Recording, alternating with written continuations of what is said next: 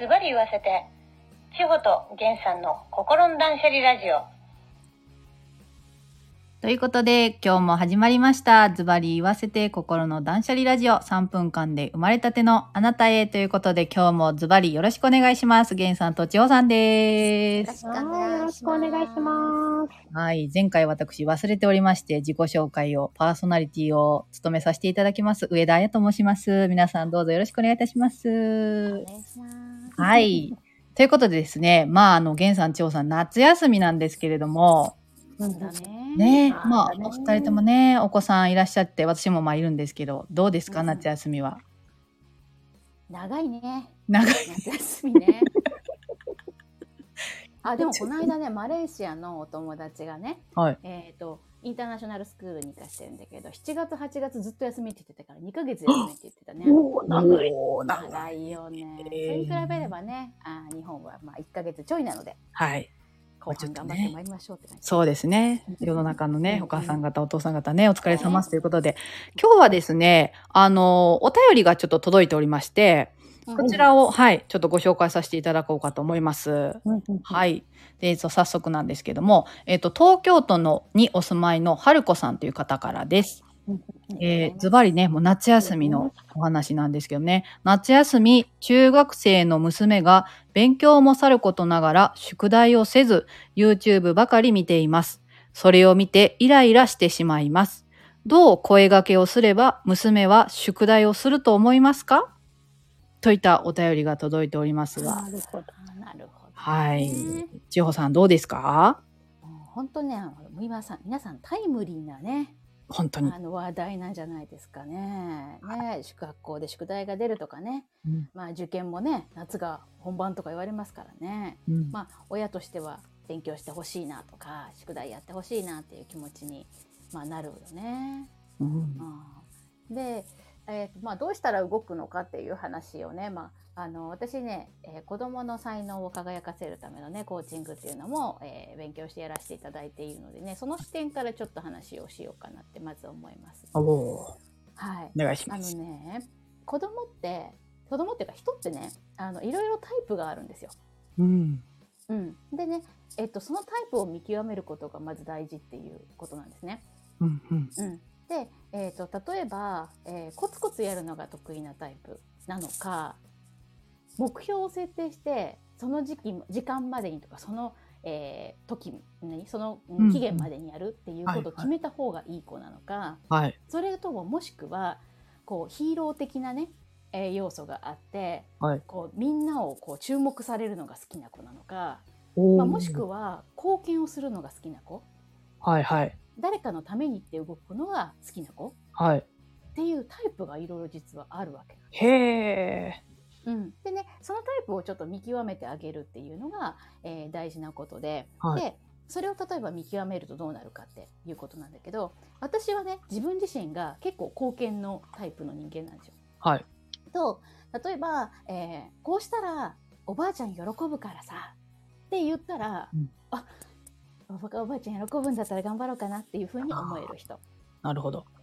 でもね私はそう思ってるから自分の子供もそうだと思ったわけ、うんうん、だからあこうやってやったらさ誰かこう何パパびっくりするよとか、うんおばあちゃんにさ店に行こうよとかうん。言ったら動くかなって思ってたんですはい。でもねうちの息子は違うんですよ違ったんですね。そううちの息子は完璧な目標達成タイプなのおお。だから期限決めてあげて、えー、とここまでにやるとか自分でね自分で期限を決めて一緒にこう何話し合ってじゃあ旅行に行くまでにこれをやろうとか、うんこの一冊を終わらせたらうんなんか、えー、と終わらせるんだっていう目標とかを作ってあげるわけね一緒に。はい。でするともうすごいがむしゃらに頑張るタイプなんですよ。おお。うん、っていう自分の子供はですねえー、と何に、えー特徴があるのかっていうことを見極めることによって声のかけ方が変わるんですね。ああ、なるほど。うん、だからうちの息子に対して1日1ページずつやりなさいよっていう声かけはもう全然 NG なの。あ、NG もあるんですね。 NG もあるんです。はあ。そしたら飽きちゃってやれないの。なるほど。うん、で、えー、と子供によっては最初にねバッてやってもやれる子とはい。えー、ギリギリになってしかできない子っていうのもあるし、うんでもそれでも結局できればいいんだけどね。うんうんっていうふうにあの自分がこうだから自分がこういうふうだから、えー子供も同じようだろうっていうまずその思い込みを外すこと、なるほど。ううんん、っていうのも重要かなって思いますね。なるほどですね。すごいですね。そんなにタイプがあるんですね。あるのあるの。うんそれはその観察してたらなんとなくそういうタイプなのかなっていうのがわかるもんなんですかうん、観察してたり子供の話を聞いたりとかすると分かってきますね。かあ。うんなるほどなるほど。なんかもう質問者の方にすごく共感しながら娘 は娘はどんなタイプだろうって私もね感じますね。皆さんもそうだと思うんですけども。うんうんなるほど。確かにその NG な言葉もあるっていうのはね、うんうんうんどんな言葉をかけているかっていうのは大事かもしれないですね。これ聞いてる人たちなんかはどうやったらそのタイプが分かるようになりますかっていうところの気になるよね。そうなんですよね。そうですか。それ私のところにちょっと来ていただいて。そうだよね。これ結局話さないと分からないですね。そうそうそう。なうるんほど。うんあのーでもね、あの兄弟とかいたら比べたらいいと思うんだよね。あーこれをやらせてみた時のあの喜んでるポイントとか、うん、が、えー頑張るとか喜ぶとかっていう子供のね、はい。表情とかってわかるでしょ、はいで、えー、とそれがどういう場面で出るのかなってどういう時にこの子が輝いてるのかなっていうことをよく見ておくと、分わかってくるかななるほどね。うんなるほど。すごいですね。なんか私たち親ってどうしてもそうやって宿題をしていないところばっかり見ますけど、うん、見るとこそこじゃないよっていう感じですね。あそうそうそうそうそうよく言われているんだけどね、えー、とテストがあるじゃないテストで100点満点だよね、はい。えー一応100点満点のテストで80点だったっていうことをね、はいえーあった時によくみんな20点できてないところばっかり見るんだよね。うん、でもじゃあ80点なんでできたんだろうかっていうことなんだよ。80点できたじゃあその80点はどうしたらこれは取れたんだろうか、うーん。おお、すごうい。ん、でその努力っていうことがあったわけだよね。じゃあその80点分努力したことをまず認めつつ、えーそれはどうしてできたのかじゃあ20点あと20点さえ取れればいいわけじゃあ20点取れなかったその20点はどうしたらもっと取れるようになるのかなっていう考え方をするわけなんだけど。うー。うんん、じゃあ80点取れた分どうやってやったから今回は、えーうまく、えー何集中できたのかなとかあそっかそっかこの時に、えー携帯をね、えー、と家にあのお母さんに預かってもらったんだよねそれが良かったんだと思うんだよっていう80点の決め手が出てくるよね。たらあなるほどじゃあやっぱり集中をするっていう時間が君には必要なんだねじゃあ集中できる環境を整えていくにはどうしたらいいかなっていうことね。はあ。どうしてもやっぱ20点の方に集中しちゃいますもんね。そうそうそうそうそうできないことを見たってよくはならないからね。ああ、まね、た。だからその時にどうしてやらないのっていうふうに、どうしてがやっぱり出てくるよね。うんうんううんん、そうなぜんっていうこととかどうしてっていうのは否定が実は潜んでいて、入ってるね。ああ。なんでできないのなんでダメな のなんでやってないんだそうお前はそうそうそうあっていうふうになるじゃない。だけど、まあ一番子供を動かすっていうふうにするんであれば、その子のそのままの状態を認めるっていうのが、一番本当にいいんだよね。うんうん。そうそうそうでどうしたらできるようになると思うっていう問いかけだよね。そうですね。うん、で自分で考えれば子供ってちゃんと自分で動くんだよね。うんうんうんうん。なるほど、なるほど。うん、言われるのは嫌だから大人だってそうだよね言われて動くのは嫌だから。間違いないですうね。ん。確かにね。うーん。いや、これはとてもなんか、あの、お母さんお父さんにはすごく響くね、内容かなと思うんですけどうも。んうんうん。原さん的にはこれはどういう感じですかうん。えっ、と、みんなさ、あの、残念ながらお父さんから生まれなくてお母さんから生まれるよね。そうですね、そ残う念そうそうなのよね。そうすると、えっ、と、お母さんを、あの、喜ばせたいっていうのはね、みんなあ幸せにしたいっていうのを根本的に、まあ100%持ってんじゃないかなって。ーお父さんから生まれてない限り。おーこれはね、みんな思ってるんだよね。うんうんうんで、で、私が、僕が頑張るとお母さんが喜んでくれたという経験がね、どこかに生まれるわけ。はい。うん。例えば部屋を片付けた、お母さんが喜んでくれた。うん100点が取れたらお母さんが喜んでくれた。ここお父さんが喜んでくれたら入らないの、残念ながら。はあ。世の世のお父さん、残念だね。ごめんなさいなん だけど、しょうがないよね、お母さんから生まれてるから。生まれてるからね。ねえ。うんそう。だから、お母さんが喜んでくれるっていう、あの、ことを、これをやるとお母さんが怒るっていうのじゃなくてね、はい。いや、これ、ありがとねって言って、助かったわとか、あ、これできたのねって言って、そこを、えっ、と、たくさんあるとお母さんこういうふうにやって喜ぶんだなっていうところを、まず、あの、世のお母さんはね、うん。うんうんうん。あの、あなたを喜ばすために、この子は生まれてきているっていうのをなるほ分ど。かってあげるといいかなっていうことと、はいあと、あの、タイプって、さっき、あの、千代さんがいくつもタイプ言ってたと思うんだけど、はい私は、えっ、と、タイプは2つあると思ってて、おお、二つ。うん。あのーこそ、子供のチャキチャキマルチタイプみたいな感じ。チャキチャキマルチタイプ。チャキチャキマルチタイプ。チャキチャキマルチタイプ。要うは、ん周囲の空気とかさ、大人の状況をまんべんなく読める、ええっと次。女とか3番目の子とか、はうんうい。んうん、であとまあでもね長男長女とかでも聞き分けが良くて年齢の割に割と知的だったり、うん。うん、これはあのー兄弟構成じゃなくってもチャキチャキマルチタイプっていうね、うん。うん、比較的容量が良かったり、はい。うん、でもう一つはねお花畑お花畑すで、えっとスポットしか見れないタイプっていうのがいるわけ。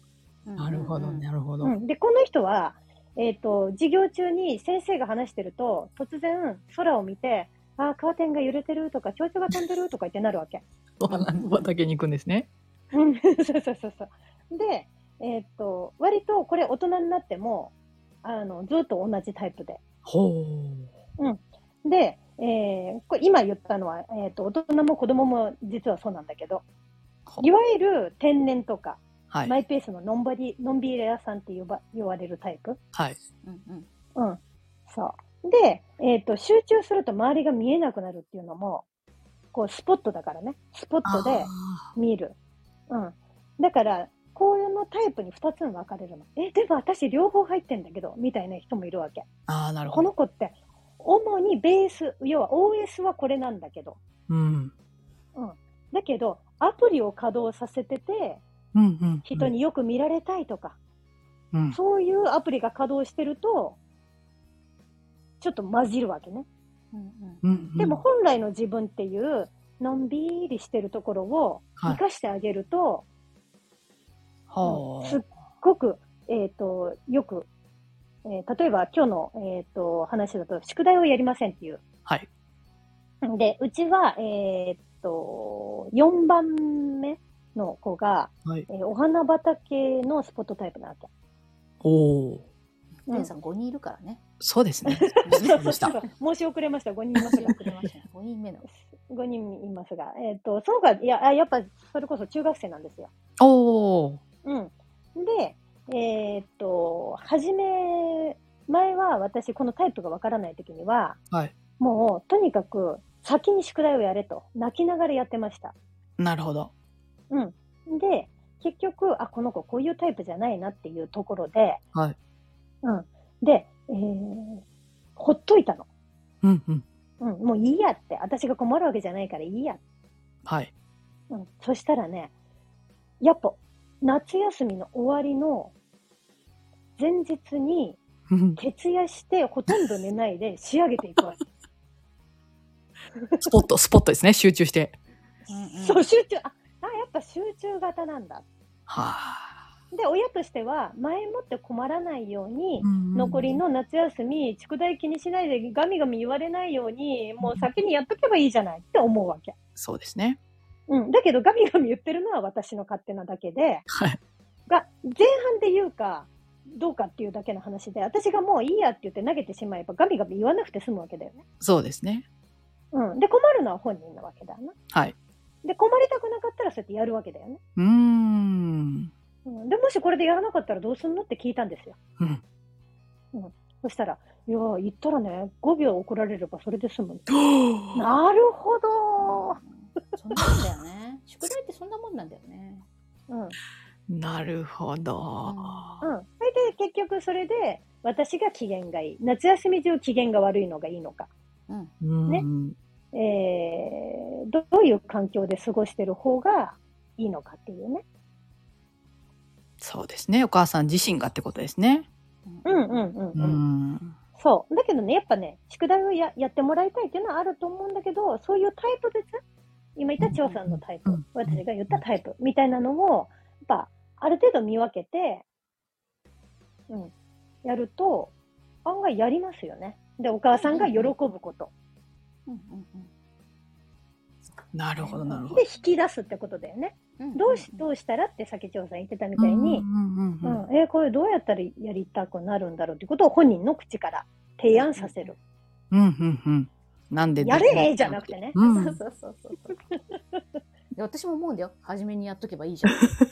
思う思う。ね思う思。うんそうですね。やっぱりその、まあ自分も、私と源さんとか千代さんってまたそれこそタイプが違うのと一緒で、子供もそうですもんね、そらね。うん。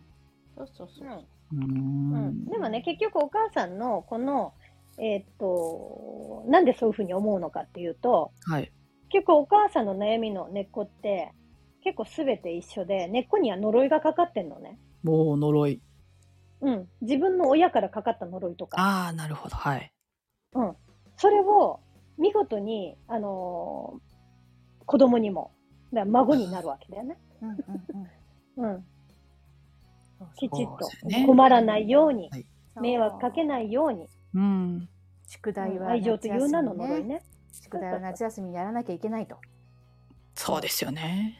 うん。期限に物を出さなきゃいけない。うん。うん。なんかしっかりしなきゃいけない。うん。言われてきたものをそのまんまやっぱり伝えちゃうよね。そうですよね。うん。だからこんな、こんな子に、とか、きっとこういう風になる。きっとこ困るであろうから。うんうんの、そういう願いっていうのは全て呪いうん。うんうんうん。が入っている。まあ呪いイコール愛情でもあるけど。でもそれを信じているということだよね。宿題をやらないと、きっと将来どうなると思っていますかというのが突き詰めていくと、お母さんが信じていること。その信じていることがあなたの子供に口で言うよりも叶いますよっていうこと。う。うんそん。そうそうそうだね。うですね。うん。 あなたはどうしますかってことですね、やっぱり ね。そうね。うん、困って困ってダメになる前提にしちゃうと伸びないよね子供ってねそうですよね。前提がそうですもんねそ。うそうそうそうそうほらお母さんの願った通りだよっていううんうん。ことになるだから言ったでしょって言うじゃあん。ーそうそうだから言ったでしょあんたが思っただんからしょ言ったでしょ。 だから言ったでしょうはね。うん皆さん耳が痛いですね、今日はね。うんそう。だから言ったをお検証してるわけだよね。そうですね。言われてきましたしね、本でね。うんうんうんうんそうそうだけど、親としては、うん結果を見てだから言ったでしょって言ってるけど、うん違うんです。あなたがだからと思っているからそうなった んです。逆で。残念残念。逆です。通りになっているってことですね。そうだからやっぱり私の子供はすごいってやっぱり大丈夫ってんそうそうそ言っうてあげてたらそうなるよねだからやっぱり、あやっぱあんたってすごいねって最後なるんだけど、うんうんあだれから言ったでしょって言った時に、お前がそう信じてるからじゃないかって言 って、思った通りだよねって言って、うんそうですうね。んまあ本当に皆さんこれを聞いていただいてですね、もうやっぱりその源さんの本でもそうですけどね、自分がこの世界作ってんだっていうところでいくと、その何を信じているかっていう大前提をどう設定しますかっていうね、それ遅くないですよね、いつからでもね。もう遅くなあい全然もう今すぐ大丈夫ですよ。あ今すぐ皆さんやりましょう。大前提を変えていきましょう、ぜひ。うんいやー、ちょっとこう気になったのが、そのタイプ、まあ、ゲンさんのタイプでは2つっていうことで、まあ、ちょっとわかりやすいなと思ったんですけど、うんその、千代さんの方のいっぱいあるタイプうんうんうんで、もし、まあ、千代さんのそういう、まあ、えっ、と、コーチングとか受けるとしたら、そのやっぱ、むす娘さんとか息子さんとかと一緒に受ける感じなんですか一緒に受けるといいですよよりね。うん。一一緒に受けると、あの、私ね、ちっちゃい子もやったことがあって、えっと、5, 5歳とか、お6ー歳の子とかと、ズームしたこと、ズームでお話しして、あ、こういうところがあるね、とか、わあ、なるほど。こういう素敵なところ、だからね、逆に言ったら親が気づかない、あのあー素敵なところに気づいてあげられ る。なるほど。それはもう、ゲンさんも一緒ですかね。やっぱ実際お話ししてるとわかるというか。うんうんうんうん。うーん。これやっぱりその私たち、その、まあね、クライアントさんがお二人にいらっしゃるので、そういうこう自分でやっぱ気づかないところっていうのを、やっぱこう見てもらうっていうのはすごくね、あの、自分だけのことじゃないなっていうのは今日私感じたんですけども。はい。ということで、まあ夏休みももう少しでね、終わりっていうことの、まあ本当に追い込みの時期になってる子もいると思いますけれども。ぜひぜひあの参考にねしていただけたらなというふうに思います。では、えっ、と最後に千穂さんから一言お願いします。はい、えー夏休み長いですけれども頑張りましょうということで、はい、何かあったらご相談くださ い。ぜひぜひ。はい はい、源さんお願いします。はい。ありがとうございます。えっ、と、今日のお便りいただいた方にね、えー子育てに法則はないです。ああのーこう育てたからこうなるっていうね、親の思い通りにいく法則はないです。うん。うん。うん。言ったように育つんじゃなくって、あなたが信じたように子は育つ。ううんん。だからこうなっても大丈夫って言って、えーもしその子が宿題をやらなかったとしても、将来困ったとしても大丈夫ってなった時に、本当に大丈夫になる。なるほぜど。ひあなたの子供だから、全力で信じてあげていただいたら嬉しいと思いますね。子育て、お互い頑張りましょう。ありがとうございました。ありがとうございます。とてもね、なんかもう、あの、安心できる言葉をいただいたなと思ったんですけれども、今日はですね、まあズバリ言わせてということで、皆さん大前提を、ぜひ皆さんの大前提を疑ってみるっていうのも一つありかなと思いました。ではですね、このまあ心の断捨離ラジオは皆さんの、えー、とご質問で成り立っているところがありますので、ぜひレターを送っていただいたりとか、えー、ゲンさんの公式 LINE から、あの、ボイスメッセージで、えー今の悩みとかね、あとは、えー感想でも大丈夫ですので、どしどし送っていただければと思います。それではまたお会いしたいと思います。ゲンさん、チョウさんもありがとうございました。あはりがとうございましいた。ありがとうございました。バイバイ。バイバイ。最後まで聞いていただきありがとうございました。ここで東京セミナーについてご案内いたします。10月14日土曜日14時から15時30分、東京サンクチュアリー出版にて東京セミナーを開催いたします。公開セッション、そして質疑応答という盛りだくさんで開催いたしますので、ぜひ会場でお会いできるのを楽しみにしております。また、早期申し込みをしていただきますと、源さん、千穂さんの書籍、または心の断捨離 PDF の小冊子をプレゼントさせていただきます。また、えーセミナーの後にありますアフターオンラインのセミナーへもご招待させていただきますので、ぜひ9月の14日までにお申し込みをしていただければと思います。また、お申し込みをいただいた方がお友達をご紹介していただいた際にも特典があります。えーセッションやアロマなど、えーヒーリング、えーお好きなサービスを無料でプレゼント。ぜひお友達やお知り合いを誘って素晴らしい時間にしていただきたいと思います。ぜひお待ちしております。それでは次回の心の断捨離ラジオもお楽しみに。